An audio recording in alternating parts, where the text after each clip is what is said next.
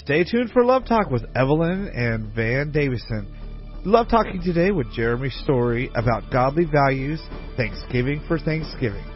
Thank you, Gavin. We are in studio today here at the Bridge, today's Christian Talk, broadcasting out of Austin, Texas. And we've got a very special program planned today as we look toward Thanksgiving. And I have a wonderful, sweetheart, loving, gentle gentleman with me today, Mr. Van Davison. Thanks. I don't get that kind of introduction in little bitty places. Yeah. Is this a little? This is a small studio, but I'll tell you what, our world out there is big, Van. Yeah. It is big. How are things going with you? Wonderful.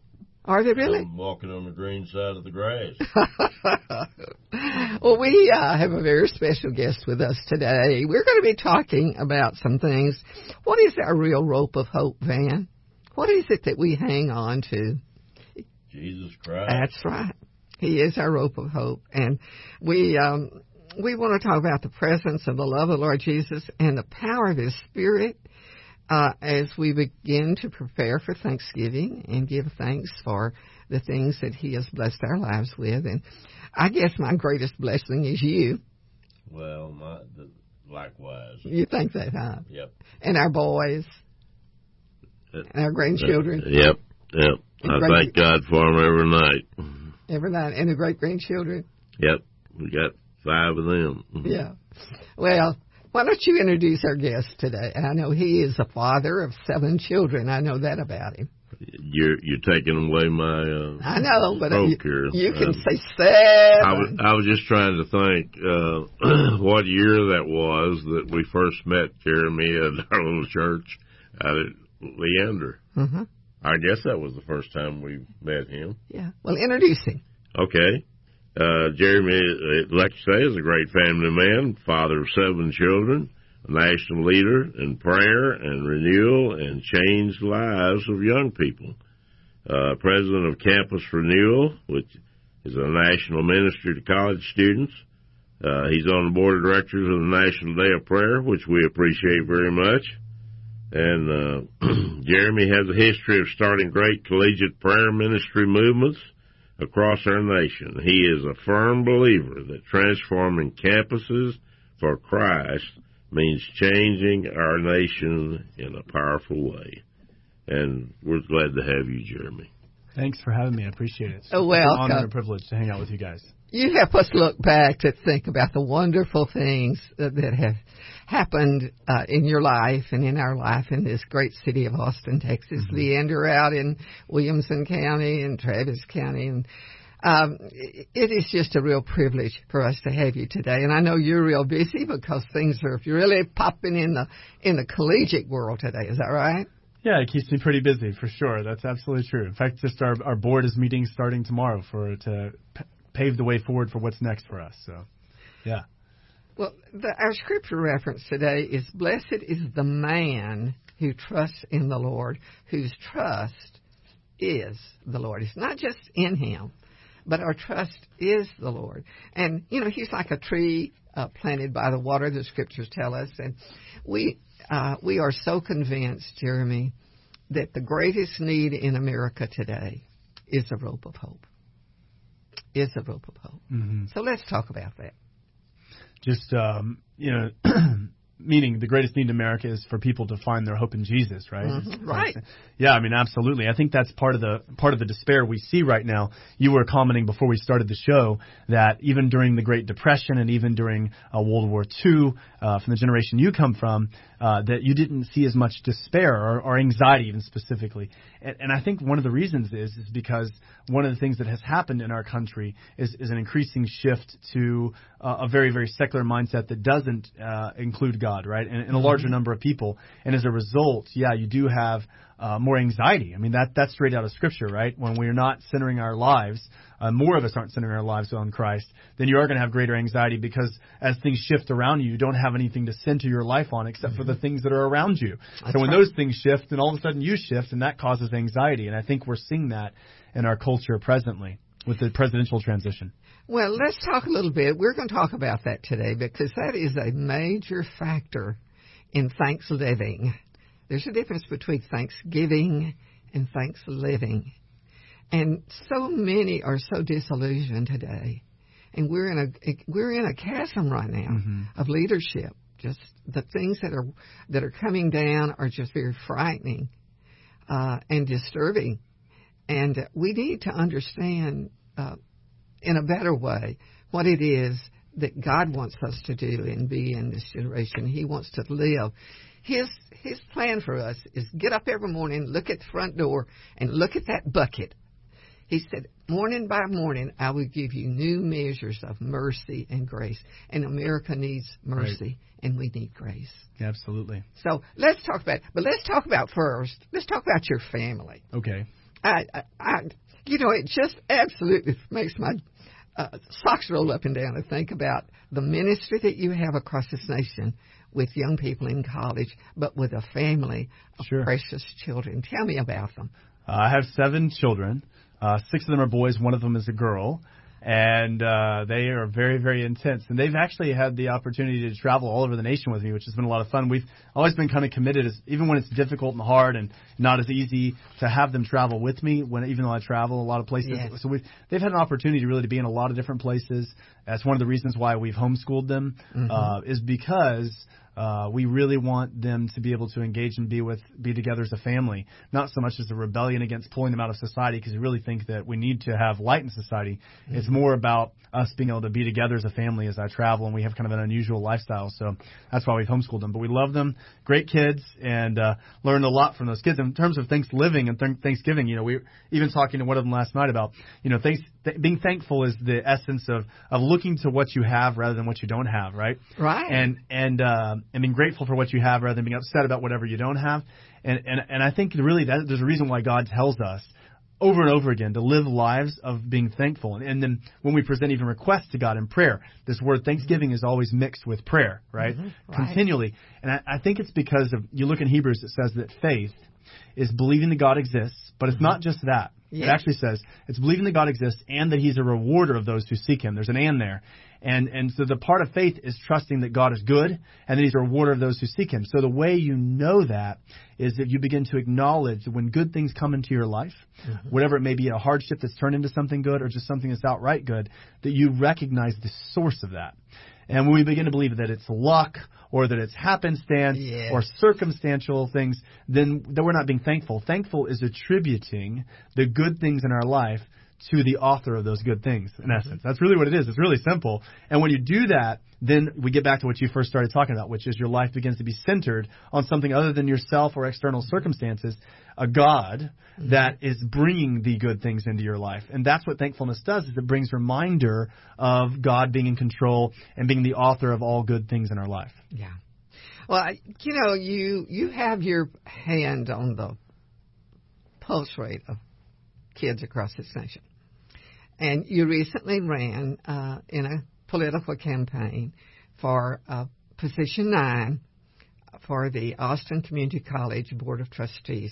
How did that work out for you, Jeremy? What did you learn from that? I learned a lot. First off, I have a real passion, not just for college students, but also teaching people how to engage with the culture around them in a way that isn't withdrawal, in a way that isn't just going to be angry, but a way that we're, as believers, we can be assets and bring the kingdom so that we're uncompromising, but that yet we can be embedded in culture but not compromised by the culture. And so I wanted to do that myself too, which was I have a degree in political science from the University of Texas, and so I ran for Austin Community College. We got about 30,000 votes in Austin, which is great. Exciting. Except that my opponents got more. So I think one of the things that was interesting is when I ran, because I have a perception that there is no division between the sacred and the secular, and you have this sort of spiritual world that should be pushed away, I just live who I am. I don't hide that. But I didn't also at the same time try to make my faith the reason why you should vote for me. I just said, here are the reasons why ACC needs to be improved.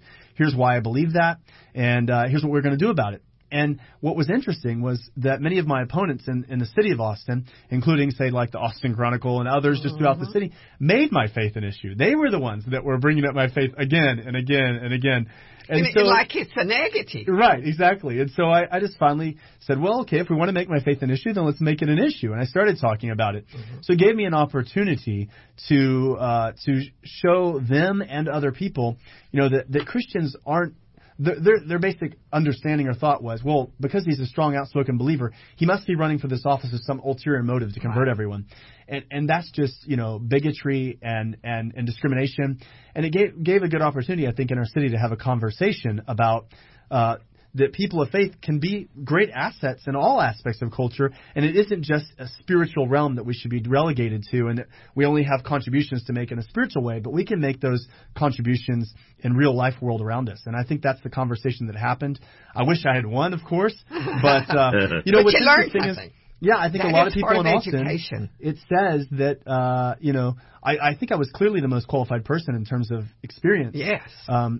I think it says that people are concerned about people of faith, which is alarming, quite honestly. It is. It also says the church isn't willing to mobilize to engage in the culture sometimes, which is also alarming. A dual trend that's kind of scary. And it's misleading. Right. It is so misleading to young people. Mm-hmm. That's what we want to talk about in depth today, Jeremy, is we're in serious trouble in this nation. We are in very serious trouble.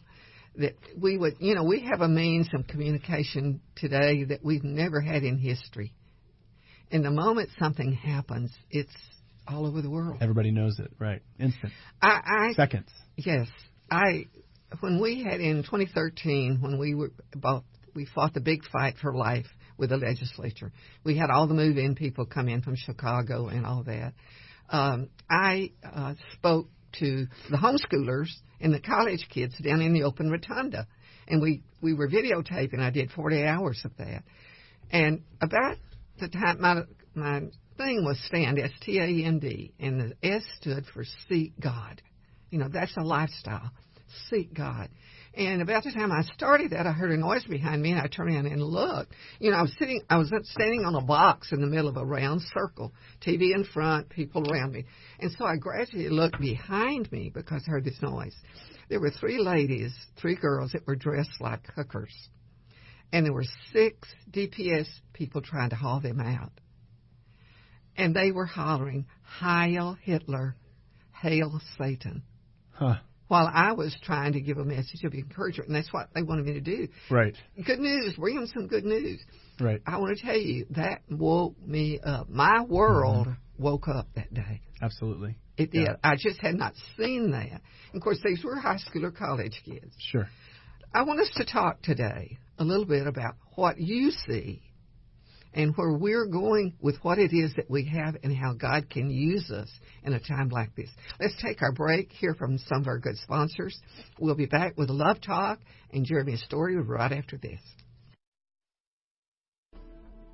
Ellison Salazar Garage and Body Shop. At Ellison Salazar, customer satisfaction is our main concern. For a tune-up or major body work, Central Texans have trusted Ellison Salazar for over 55 years. Ellison Salazar, hail damage specialist, smoothing out life's dents and bumps, big or small, for you and your car. Now at 3 locations: south at 4501 South Congress, north at 8808 Research Boulevard, and new northwest location at 8425 Anderson Mill Road. Call 444-5555. That's 444-5555. Ellison Salazar, fixing your auto problems and needs with a happy face and the best professional touch. From inspiration to insurance and protection, all for serving the Lord Jesus. We all need insurance. Why not work with an agent that understands the biblical principle of protection and risk management to ensure your family's future? Ray and Justin Garner are Christian business professionals who will put a Christian perspective on your insurance and inspiration needs for auto, home, life, business, health, boat, motorcycle, RV, and dental, and church protection needs. Ray, Justin, and LaWanna can be reached at 626-4880 or 986-4944 for church protection, personal protection, and business protection. Ray and Justin are independent Texas businessmen that have dedicated their lives and business to the advancement of spreading the gospel of Jesus Christ through Austin Triad Ministries. Call Ray Garner Insurance Agency and ask for Ray at 626-4880 or Justin at 986-4944. George Christensen and his family at CASA Mechanical Services are longtime friends and sponsors for Love Talk, Love Walk. These CASA friends are professionals with more than 40 years' experience in providing heating, air conditioning, plumbing, and electrical services in the Austin area. If your heating isn't heating, your cooling isn't cooling, or your drains aren't draining, well, then you need to call our friends at CASA at 334-7300. They provide sales and service on all major brands from professionals you can trust. So big jobs or little jobs, it doesn't matter. Call CASA at 334-7300. Stay tuned for Love Talk with Evelyn and Van Davison. Love Talk today with Jeremy Story about godly values and Thanksgiving for Thanksgiving. Welcome back to Love Talk. We are in studio here, Texas Christian Talk. Today's Christian Talk in Austin, Texas, The Bridge, and we have a very special friend with us today, Van. My sweet husband's here, and he's helping me keep time, right? Yep. You want always help. Oh, yeah, you help. And we have Jeremy Story, who is a longtime friend, and Jeremy, we've been talking about where we are in our nation right now. We are in serious trouble. Mm-hmm. And we won't talk about some of the things that are happening, but give us a viewpoint of how this nation has wandered so far from what our founding fathers established to be. It has changed, and it's changed since World War II. Is that right? Yeah, I mean, pretty significantly. You've had a shift in our country. We're going to talk about campuses in a minute, and I can talk about the shift there. But you've had a shift, really, to a country that has pushed faith over to the side, and kind of said, oh, this is fine, you can have it, but it needs to be in a very private atmosphere, in a church or something you might do in your family, but certainly not something that's in the public sphere in any way, shape, or form. And I think that divorcing of policy from values, divorcing of a public life from any sort of moral foundation has caused a very different shift in our country. I would say, though, that one of the things we have to realize at the church is that has happened. And I think part of the problem is that many churches, or the body of Christ as a whole, oftentimes are not recognizing that. And we're spending time, saying, okay, this is the way it should be, and we're not teaching people how to engage culture for where it is right now. And I don't mean shifting our doctrine or changing our basic beliefs about Jesus. That's not what I'm saying. I'm saying, how do we be absolutely adamant about who we are and what we believe, but yet how to do that in a culture that isn't predominantly Christian, which right now we don't live in a culture that's predominantly Christian. And we can either choose to just say, okay, we're going to separate from that culture and we're going to be our own thing. We can choose to be angry at that culture and fight against it, culture war type theory, or we can find a way to be invading and embedding ourselves in that culture to bring light to that culture. My perspective, and I'll give away my bias, is that third option is the best one. That doesn't mean you embrace the beliefs of that culture, but it means that you begin to lead. And part of the reason why we have where we are today is because we abdicated that leadership as the church. And so I often look not to everyone else out there, but I look to the believers. And the more that believers have abdicated leadership in different aspects of our culture, we see natural darkness come up. And the more that we've acquiesced and we've said, oh, well, we're going to be over here in our separate sphere, and we've separated those two things, the more we see the natural result, which is a shift away from the values that we would espouse. And so I think the solution, in a lot of ways, is for us to be embedding ourselves in culture and to be bringing Christ's light to that culture. The more we just rebel against it and get angry, it's not going to solve the problem. The more we just sort of try to create our own little enclaves, little holiness sects, or whatever you want to call it, little enclaves, then I think that's not the solution either, because that doesn't bring the light into the darkness, right? Jesus' solution was to invade and embed God himself in the midst of that darkness, and I think it should be our solution too. Well, Jeremy, we look back at, Van and I do, and we see how things have changed so drastically since we grew up. And it is frightening to people of our age to think that, we've worked all these years, we've invested in our nation, and yet we're seeing this great war between a conservative point of view of who God is and a liberal point of view. And that basically, I think, is the war that's going on right now. It is a war not just with young people, but just in the family itself. Right. That there is so much division between the conservative belief that God is real, He loves you, He has a plan for your life. But that plan includes being moral, being secure in who you are. And then the other side is, you know, all things are open. Right. When we think about that, we have to look at some of the reasons, the major issues that we're looking at today. Mm-hmm. And one of those is life. Sure, absolutely. Life. How do you see that playing itself out in the lives of the college students that you work with? I'm not talking about, you know, life of the unborn. That's part of it. But just life in general. Sure. One thing I just want to go back to what we were talking about, because I think it's real important what you were just saying. You know, we're seeing this change, and we're desiring, I think, many of us, to see the next generation, or like saving my kids, be able to follow God and be able to, mm-hmm. and I think the desire is there, but the know-how of how to do that isn't. And so, you know, we're not teaching kids how.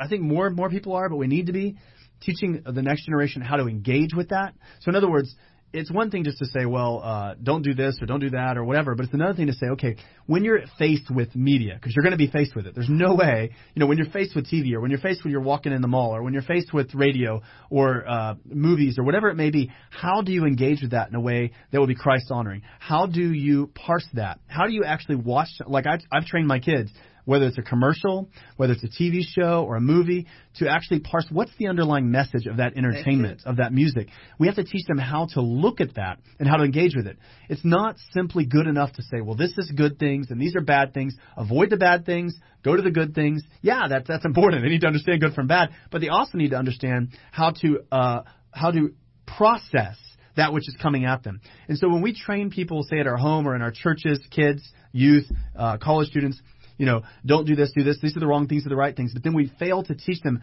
how to engage with the culture that they are going to encounter. It's going to happen. I mean, you just you can't live in a closet, right? I mean, mm-hmm.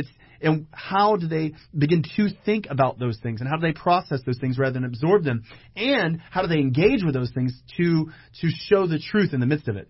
That's the kind of philosophy we have to have. And I think when I was growing up, a lot of what I heard out of the church was sort of like, well, these are the things you should do. These are the things you shouldn't do. These are the things you avoid. Well, that's not going to do it. Right. That's part of the picture, but that's not right. The whole picture. And I just think that's really important. So we talk about life, you know, how do you engage with that? So I teach our kids, you know, okay, here's what people are saying. Here's why that might not be true. Here's what we can begin. How can we think about that? And we train them how to think and how to engage with things as they come at them. And so in the issue of life on campus, you know, one thing that's interesting about life, and I'll toss it back to you. This is actually an area of hope. We've been talking about some tough things, but I think, and I was just telling my wife this literally last night, we were talking about this. I believe that the issue of life and versus abortion and mm-hmm. whether we kill off our unborn, I think that this is an issue that history very soon will look back on the same way we look at slavery today. I think that people will look back on it. Like at the time of the issue of segregation or slavery, whichever one, whether you're looking in the 60s, 50s, or even further back into slavery in the 1800s and before, there were people on both sides of the issues who were Christians, believe it or not. Some were advocating for it, some who weren't. But looking at it now, pretty much everybody goes, that's a really, really bad thing. I believe that that's what we're going to see with abortion. We're seeing the number of abortions decrease in our country of all varieties of people, whether liberal or conservative. We're seeing the number of abortion clinics diminish. We're seeing the funding of it go down. I believe more and more people are realizing this is an atrocity, and it's not a political issue. We turned it to this politic thing, but in actuality, it's just a human rights issue. And I think more and more people are realizing that. And so life is actually one of the issues that I think we see hope for. In a lot of ways, even on campuses, more and more people are turning away from the idea that you should just be able to have abortion on demand. Even people that are, quote, pro-choice are mm-hmm. kind of tempering that because it just doesn't make sense. The more that science advances and we can see what's going on in the womb, the less people are of the belief that I saw they were in the 80s even and in the 90s. And you're seeing more leaning in the direction of life. You know, I think part of that picture has changed, as you say, Jeremy, in that when it – and we've known this a long time in the life movement, that with the harvest of unborn babies, cells and things, that those are not treated well but are even put on the board of bidding, you know, to be used for things. And When that hit the fan last year, I think people really began to wake up to realize the real sorrow that comes out of this horror in our nation. Absolutely. And beginning to look at it differently. We've seen a lot of changes as a result of the 2013 bills that we passed at the legislature. But, you know, when you look at it from a young person's point of view, we have a society today that looks at things like, I deserve this. Right. I deserve this. Yeah, absolutely. How do you see that being played out? We're seeing it on television. Mm-hmm. You know, here these kids have been mentioned, the whining and the crying. You know, there are even some state legislators that are bringing back funds because they're not teaching the right. I mean, right. This is a war going on in your field. Right. Absolutely. You know, millennials, which is the generation you're describing, that's one of the things I've noticed. I've had the opportunity to work with a variety of different generations of students at this point and watching how they interact. The most recent generation, right, the millennials do have to tend to have more of an entitlement perspective. I'm owed this. There shouldn't be a cost to anything. Everybody's a winner. And I think here's the interesting thing, though. You can say whatever you want in the moments. Right, in terms of whether something's true or not. You know, there is no consequence to aborting tons of babies, or you can do whatever you want sexually and nothing's going to happen. It's just there is no victims here. You can say that in the moment. But what is interesting about time? What's interesting about time is the ultimate decider, right? Because you can say there's no cost to this, but as time goes on, and you experience the cost, like we have, you mentioned with abortion, or now we go to campuses and say, well, everyone should get free this or that or whatever. What I see happening more and more is a shift to a generation that sees that cost. The 10-year-olds, the 14-year-olds, even MTV said recently, a year ago, that they believe this next generation. This is MTV. They said that should be called the founders because they are seeing this pain, this cost that no one said was really going to be there, and they want to do something about it to shift towards a new perspective. So I think there's possible hope there, but it's coming from the experience of the cost that people said wasn't there, but people are experiencing very, very really in their life. That is an axiom of life. It's like an automobile. You know, you can only run it so far without fuel. Right. And if you don't, and hope is our fuel, Jeremy. Mm-hmm. You can say, we can say what we want to, but hope is a ladder that brings us into the very presence of God as we pray and seek Him. But there are some really tough things going on out there. Absolutely. Really I want tough. Us to talk about media when we come back. Sure. And what the security that we have in this nation, not in the Lord Jesus, but in our government right after this. Stay with us for Love Talk.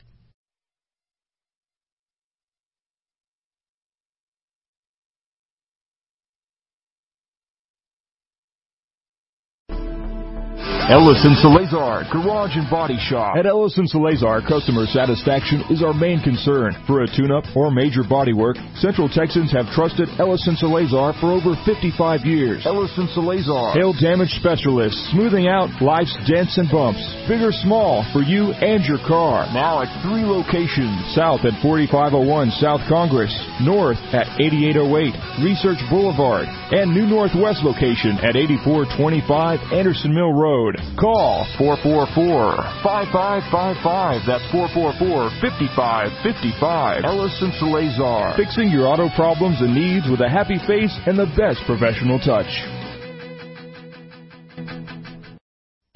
Day after day, we are constantly hearing about how bad everything is. Isn't it about time to hear about what's right and good? Isn't it time for some good news? If your answers are yes, then you need the Good News Journal. The Good News Journal is published by KTXW's own Evelyn Davidson and is packed with news and information about the good things that are happening. With a healthy dose of hope, happiness, and humor, the Good News Journal is distributed free throughout Central Texas at hundreds of locations, including Walmart, Popeye Chicken, Central Market, Bob Bullock Museum, libraries, churches, and other locations. And did we say the Good News Journal is free? For advertising information or to have an article published, call Good News Journal at 249-6535. The Good News Journal is an inspirational, patriotic journal published bi-monthly to bring you God's good news. The Good News Journal, 249-6535, or read it online at thegoodnewsjournal.net. George Christensen and his family at CASA Mechanical Services are longtime friends and sponsors for Love Talk, Love Walk. These CASA friends are professionals with more than 40 years' experience in providing heating, air conditioning, plumbing, and electrical services in the Austin area. If your heating isn't heating, your cooling isn't cooling, or your drains aren't draining, well, then you need to call our friends at CASA at 334-7300. They provide sales and service on all major brands from professionals you can trust. So big jobs or little jobs, it doesn't matter. Call CASA at 334-7300. Stay tuned for Love Talk with Evelyn and Van Davidson. Love Talking Today with Jeremy Story about godly values, Thanksgiving for Thanksgiving. Thank you, Gavin. We are in studio today, and we want to say, Van, thank you to our sponsors that make it possible for us to be here. That means you don't have to worry at the end of the month. What? Can I pay the bill? Is that what you say? Can we pay the bill?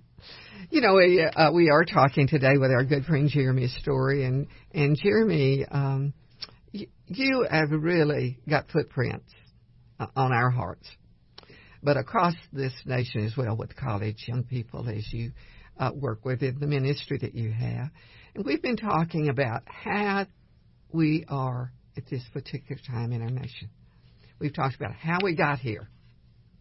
The shock of it is so horrific that I think people in general, the ones that I've talked to, and mostly my friends are all Christians and, you know, they're conservatives, they just don't know what to do at this point. Yeah. I mean, here's what I see happening. When you think of even historical trends, you talked about from the 50s to the 70s, we were talking about that off air, And you saw in the 60s this shifting of invention of birth control, which allowed sexuality to be separated from conception, and then you can do whatever you want, and then you had the hippie movement, and you had a variety of just disintegrating of some key things we thought. Well, but then in the 70s, you have a reaction to that called the Jesus movement, right? Which is a lot of these hippies are finding, and people that were immersed in that lifestyle, free love, found that this was providing emptiness. And you had this massive uprising. And the point, Jesus ends up on the front cover of Time, right? Yeah. And so I see us doing a similar thing today, I hope. We're either going to head one direction. We're either going to have the church stand up, count the cost, and say, you know what?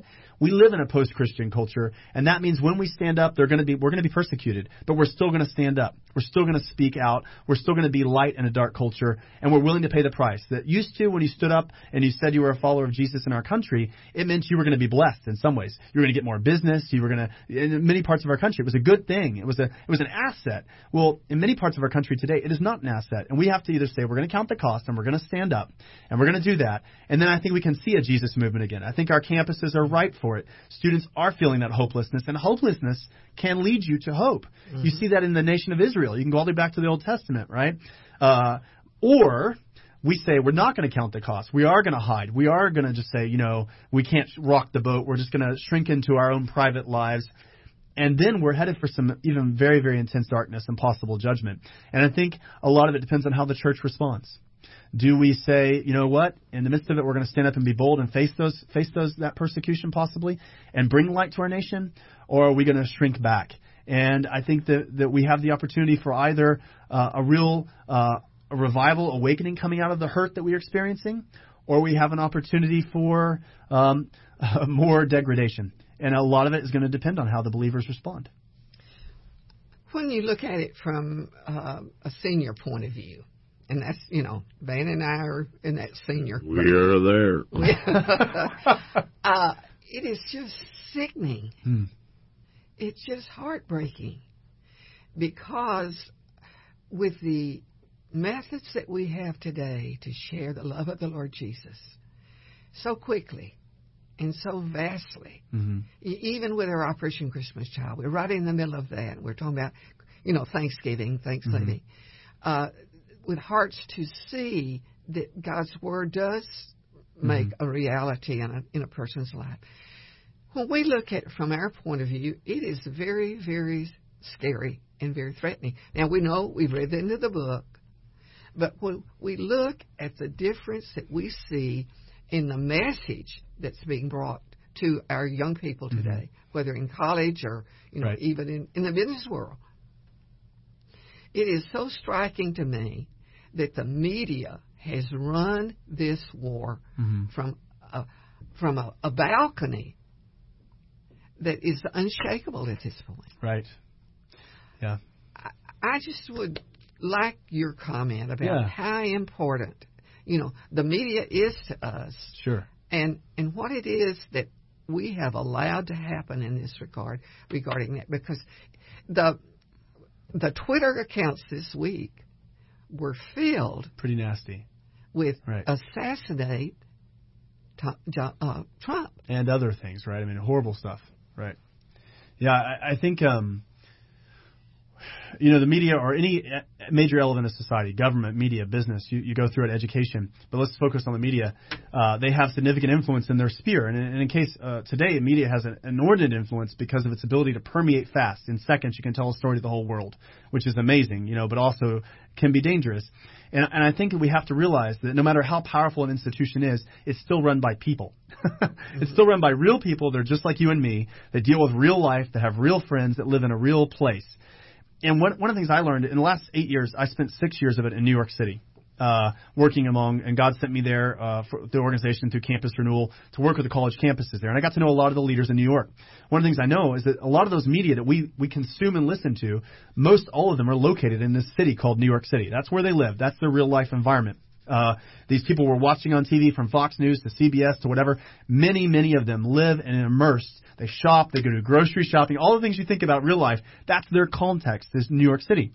And most of their friends, and they go to parties and hang out and do all these sorts of things, art museums, whatever their thing is, they're doing that with their friends, Central Park. I'm just trying to make it real, you know, beyond this sort of ethereal thing we see on TV. And their friends don't believe like you and I do. They don't live in that context. They weren't raised in that context. They were raised in a very secular context. And so they have a belief that's very genuine, that they don't believe that people like you and I really exist across the nation very much. They can't imagine it because all of their friends don't vote the way we do, don't think the way we do, don't believe the way we do. Our majority of them, they don't have those people in their life. A lot of that comes, and I'm going to almost sound like a broken record, because the church, in many ways, over the last many decades, abdicated the metro areas, New York City being one of them. So you created this kind of environment. Now, what's interesting, though, and on the hope on the back of that is, if you look at guys like Redeemer Church in Manhattan, Tim Keller and others, they've done studies. My friend who works for the Christianity Today and others have done studies to see what's going on in Manhattan. And since 9/11, more churches have been planted in New York City than the previous 100 years. Really? Yeah, absolutely. They've done amazing studies on this. One of my friends, Tony Carnes, has literally gone block by block with a team to map out every church in the city. And their estimation is that, it's unbelievable the amount of work that's happened. And as a result, you're starting to see a shift in the culture of the city itself. You're starting to see more and more people become believers. You're starting to see it being more accepted in Wall Street and media. You're seeing people who are in media who are believers. Megyn Kelly being an example of it, even though we know that she wasn't real fond of Trump. But the point is that you're seeing more and more of these people who are learning how to be a believer but yet be in these environments. Eric Metaxas is a wonderful example. A good friend of mine from New York City. He holds this thing called Socrates in the City, which is believers across the city from all different aspects, from Wall Street to the media, who come together to discuss topics of the day, hear from key speakers, usually once a month. And these things have been going on in the city from the church and beyond. You got churches like Hillsong, which I know has had some issues and there was some problems, but you know, when they opened their doors, they had around the block lines. You have other churches like Redeemer that are just growing like weeds. These things are beginning to shift that city. And I think that begins to shift the perspective of these people, which then gets propelled out throughout. But it really does come down to that real life on life, influencing these influencers and bringing the kingdom into that. Or else we can just expect that people are going to continue to have those biases. So we can complain about it and say, the media's biased and whatever. It's true. We can observe that's true, but we need to do something about it. One of the things we can do is to be there. Be excellent in the media sphere. You know, instead of complaining about the bad media, why don't we be excellent leaders in the sphere of media, right? And that's really the best solution, much better than just saying, well, those bad media people are going to complain. You know, why don't we be those leaders? And I think that's really, really important there. Well, you know, Van and I had this vision 23 years ago in January. As a result of, and I've done radio in Austin, as you know, for 32 years. My doctor said to me one day, I don't know anybody that's done anything for 32 years. It's true. Right, man. Yeah. I said, they don't have a husband like me that'll pay the bills. When we began to see in our life, we were just so focused inside the church. And the people around us were, like you said, the people liberals are in New York City. God spoke to us about getting out and doing something different. Marketplace evangelism. Yes. And so we have had a great legacy of being able to do that in this city. And, I don't criticize the media for what they do. That's what they believe. That's the way the people are in New York City. It's because they don't have the love and the life of the Lord Jesus.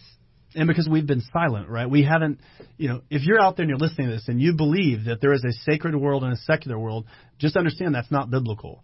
Jesus said, and God said, and the Bible says, not in one proof texted verse, but in the whole Scripture, that the whole earth belongs to Him. That's everything. There's nothing that's outside of His control, nothing outside of His redemption, nothing that's too far gone that we can't be bringing God's light to. And so God's perspective is not a sacred versus secular. And, if you're in the public sphere, you're in your work, you have to be quiet. No, that's what culture is telling you. What Jesus is telling you is, look, there have been believers in all kinds of circumstances throughout the entire history of the earth who are following Him, and they've always faced some sort of opposition, and they've had to learn how to bring God's light to those who oppose them. And we have to do that. We can't just shrink back and be quiet and only be public about our faith when we're in church. That's the problem. We can't buy into that lie. And you see it being played out in a constitutional debate, freedom of religion versus separation from church and state and blah, blah, blah. You see it being played out in the media.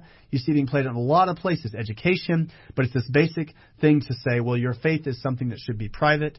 But honestly, that's not what God tells us. No, because we are life. That we are the life example of the living Lord Jesus. Can't segregate that part of our life into some little corner. But Lord called us to go to the marketplace, and it has been a great joy for us. We are not able to do as much in our church as we've always done, but this is where God has called us. With the Good News Journal. Yes, sweetie. You've talked all around it, but that's it. I'm very thankful for you guys doing that. It's been a tremendous witness to Austin, and just... You guys have been persistent in doing the Good News Journal for so long, and it has such a wide distribution. It's wonderful. I wish we had more people that would be persistent in the midst of opposition to press forward with the visions that God gives them. That's what we need. Well, we'll do it as long as we can, and we just pray the Lord will send somebody to pick up the wagon and steer it on after we can't pull the wagon anymore.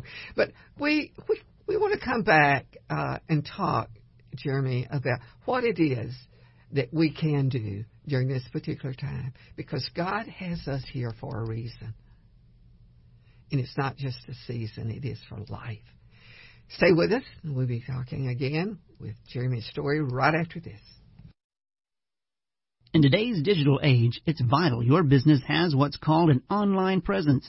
If you don't, or what you do have is not very good, it's going to be difficult to grow your brand and your company's bottom line. Texas SEO's online marketing experts have the expertise and experience you need to increase sales and profits significantly. That means having an outstanding responsive website that is easy to navigate on all mobile devices, as well as being visible on the first page of Google, Yahoo, and Bing.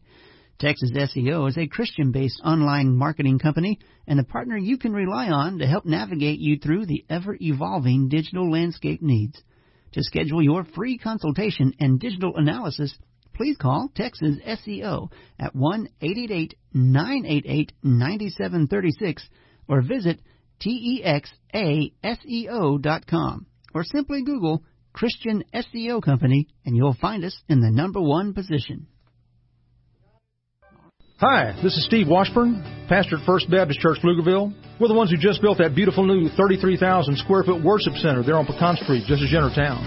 Say, listen, if you're looking for a church home, I wish you'd come check us out. Lots of other folks sure are. We're one of the fastest-growing fellowships in the Austin area. We're trying our best to offer something for everyone. No matter what your situation in life, you'll find good friends here. I know I'm biased, but I believe we have some of the most uplifting worship services you'll find anywhere. Many of you are familiar with Tom Cotter and his praise band, By Design. Well, we're fortunate to have them leading our modern worship experience at the 11 o'clock hour on Sunday mornings. That's our largest and fastest growing group. But I'm also excited about something new we're trying in our 9 o'clock hour. Daniel Reclue is one of the area's most gifted choral directors, and he has reinvented one of the only genuinely traditional worship services in the area for those of you who are boomers and long to return to the joyful worship of your youth.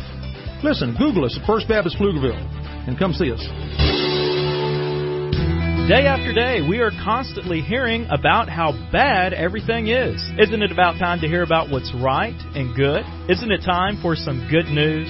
If your answers are yes, then you need the Good News Journal.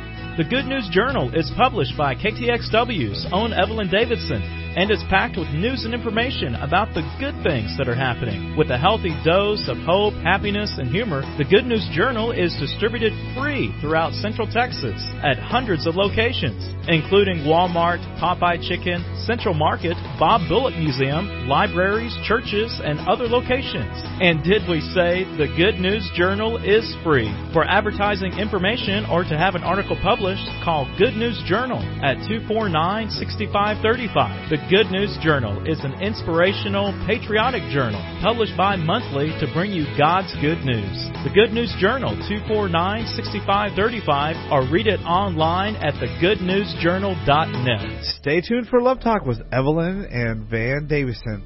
Love Talking today with Jeremy Story about godly values, Thanksgiving for Thanksgiving. Welcome back to Love Talk. We are in studio today with two of the sweetest guys I know. One is my longtime husband, Mr. Van Davison. We've been married 65 years. Is that right, Mr. D? That's right. That's right. How have you stood it all these years? Oh, it's been easy. That's amazing. 65 years. I know. Wow. And we have Jeremy's Story, who is a father, a young father of 7 children. And just we look back on the day, I remember so well the day that I met you with what we call the Resurrection Week at that time, when the first really big movement hit the University of Texas.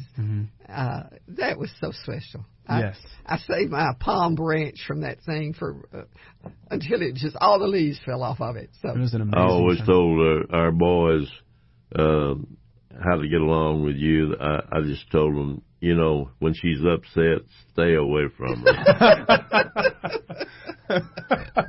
Let her work it out. Don't engage. Well, that's funny because there was a time when our oldest son, he could run the world. He could run Mensa, and he decided he would pull the motor out of his pickup truck. And Van was out of town and came back. Oh man. I had spent the summer. My dad lived. We lived on a ranch before we moved to Austin. Mom had a farm, and we had put up peas and okra and squash. We had the freezer full. Well, not knowing, they unplugged the freezer and plugged in some kind of instrument that lost a whole freezer of food. We've had the same thing happen at our house before, yeah. And boy, they as Vin said, they split, you know. Well, we've been talking today, Jeremy, about where we are in this nation and the difference between the liberal point of view, lifestyle, and the conservative, godly values that have made this nation so great. And as we move into Thanksgiving, it is time for us to really wake up and see what God is showing us in this nation. We've talked some things today about how it is that, there's not a safe zone anymore for our children.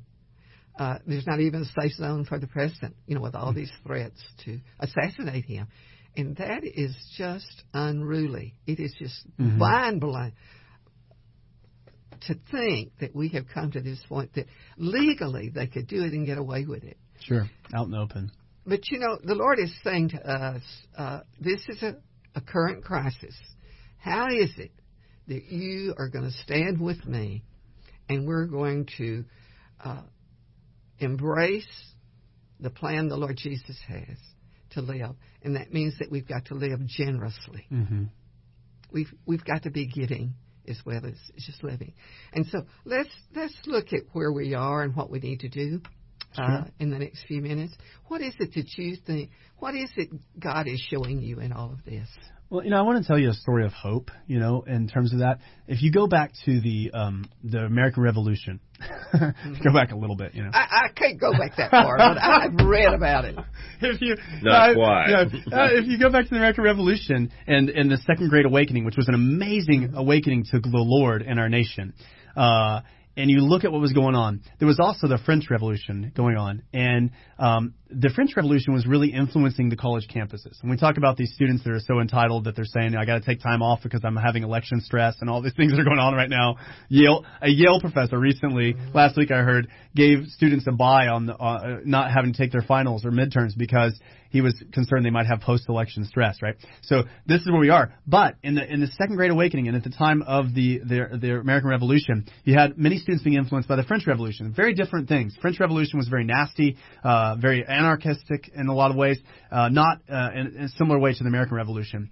And that was influencing students. So this idea of freedom, it was reported on campuses at the time that students were doing all kinds of crazy things. Just a handful of believers. In one of the colleges, students were literally meeting in the president's office, a handful of them, to pray, because if they met anywhere else, they were harassed to the point of being threatened. So they were having to meet under the protection of the president himself, right? Mm. That's the state of our campuses, including Yale. And introduced into that environment was an awakening that spread across our whole nation off campuses. Yale being the epicenter, right? Yale was in a bad shape. All the students were in bad shape. And God began to turn people to repentance, to turn students, which then spread across the nation. That Second Great Awakening then spread into what later became the student volunteer movement, which sent 20,000 students overseas as missionaries, and founded all of our missionary efforts. A lot of you see Christians in Korea today because of this, Christians in China today because of this. But it started out of a place of significant hopelessness, and you talk about entitlement, bad things going on. And God turned Yale into this epicenter of transformation, of God-centered transformation from that place. And so I'm sort of encapsulating a lot of history, but to say that we've been down this road before, in terms of students being entitled, in terms of a generation looking like it could be going in a very bad direction. And God was able to get a hold of it. One of the things that happened, though, to get back to your question of what we can do, is a core group began to pray. So getting back to what we all here at this table, Van and you and I, believe in, a core group stood up and said, we're going to pray and we're going to fast and we're going to seek the Lord and we're going to ask Him and we're going to repent.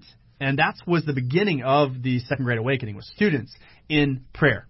And from that, it turned into mission and being able to speak to other people about Jesus. So I think one of the things we have to do is pray. We have to realize that we cannot. Yes, we need to be aggressive. Yes, we need to be not aggressive in the sense of aggressive in the way we're seeing on Twitter, but aggressive in the sense that we're willing to speak our faith in the public sphere. But we don't need to do it in our own strength. That's the problem. Yes. We just kind of get angry and say, we're going to do this and pull ourselves up by our own bootstraps. That's not God's way. We need to be 100% bold, but 100% dependent upon God at the same time. So pray and seeking God together. If you're out there and you're wondering what you can do, gather with other people in your church and begin to pray. Don't just make it about the best music or the best worship or the best preacher. Pray, because the power comes from God, and we seek Him. So first pray, then secondly, as we pray, we don't just stay in our enclaves to pray, but we listen to what God is saying, and then we do what He says. Mm-hmm. And I imagine there are people out there right now that have heard the Lord say something to them, whatever it may be, small or big. And speak to this person. Or it could be do something huge, like launch a paper like you guys did, but just didn't do it because they said, oh, that's too crazy. God didn't really say that. Problem is, when we don't do those things, we don't follow the Lord's leadings as we pray, then we never see the victory that God wants. And we begin to believe, oh, maybe that wasn't God speaking. And then we believe, well, God doesn't really speak today. And we need to get back to prayer, hearing what God says, and then just wantonly obeying it. So I think that to me would be a synopsis of something we can do right now. When you think about it, the Lord has given us the pattern to pray, the Lord Jesus. And the first statement He makes is, hallowed be thy name. That's praise. Hallowed. The Halloween people stole that from us, Jeremy. True. Hallowed be thy name. Just calling the name of Jesus. Mm-hmm. Sometimes just say Jesus. It's not that we've got to spend, 15 hours a day praying. Yeah. We have got to have that living example of giving God room in our life to work. Practicing the presence of God. And then when you are engaged in culture like you guys have been and like I try to be, then the culture doesn't affect you. You affect the culture because you're constantly in worship. You're constantly recognizing, you're hallowing, you're lifting up God, and you're keeping him as preeminent in your mind so that when that negative aspect of culture comes across, you don't engage with it in the same way. You come against it in a different way, and that only comes through constant awareness of God. When I forget God's nearness, or when I begin to believe that things are because of my power, my strength, my ability, that's when I begin to respond in the wrong ways. But the way we can respond both forcefully but yet godly is when we recognize that God is near in the midst of us. It gives us boldness, and it gives us faith, and it gives us the ability to respond with power. And I think that's really important, absolutely important. Well, you know, the power that we get does come through the bridge that we call the cross. Mm-hmm. One of the things that Jesus said to those that followed him, every day, take up your cross and follow me. Now, the cross is empty. It's like a bridge. It's from where we are to where he is. Mm-hmm. And so that means we've got to go back to the price that he paid mm-hmm. for us to have life. And life in America still is better probably than any place in the world. Yes. Unless you go to Switzerland. No, they got the money, honey. When you look at it from our perspective, we have great grace ahead of us. And the Lord says that it will never run out. Mm-hmm. You know, he said every morning, put your bucket out. I said that earlier. Morning after morning, he will renew our strength, renew our grace. This last week was really a hard week for me. Mm-hmm.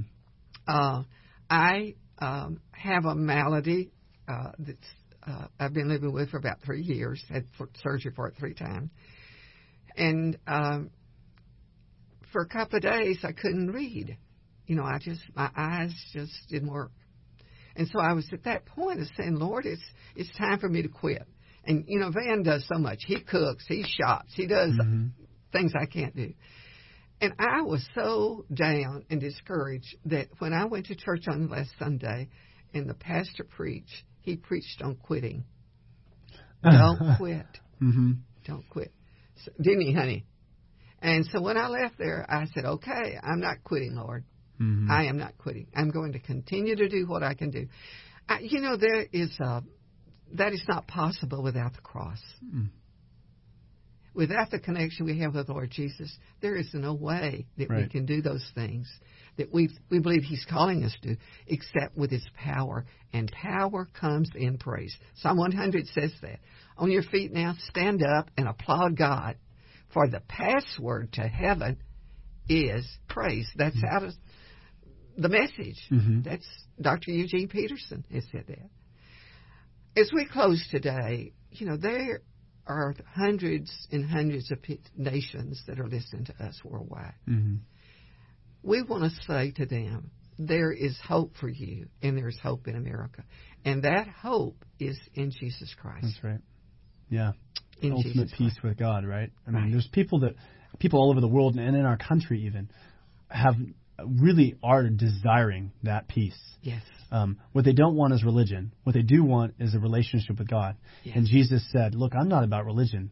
I'm about a pathway to have a relationship with God. I'm God reaching out to you. I think the more we ditch religion, the more we pick up Jesus and the ability to have a relationship with God, the better we are. Yeah. Well, we can pray to our Father and it not be in terms of religion. Mm-hmm.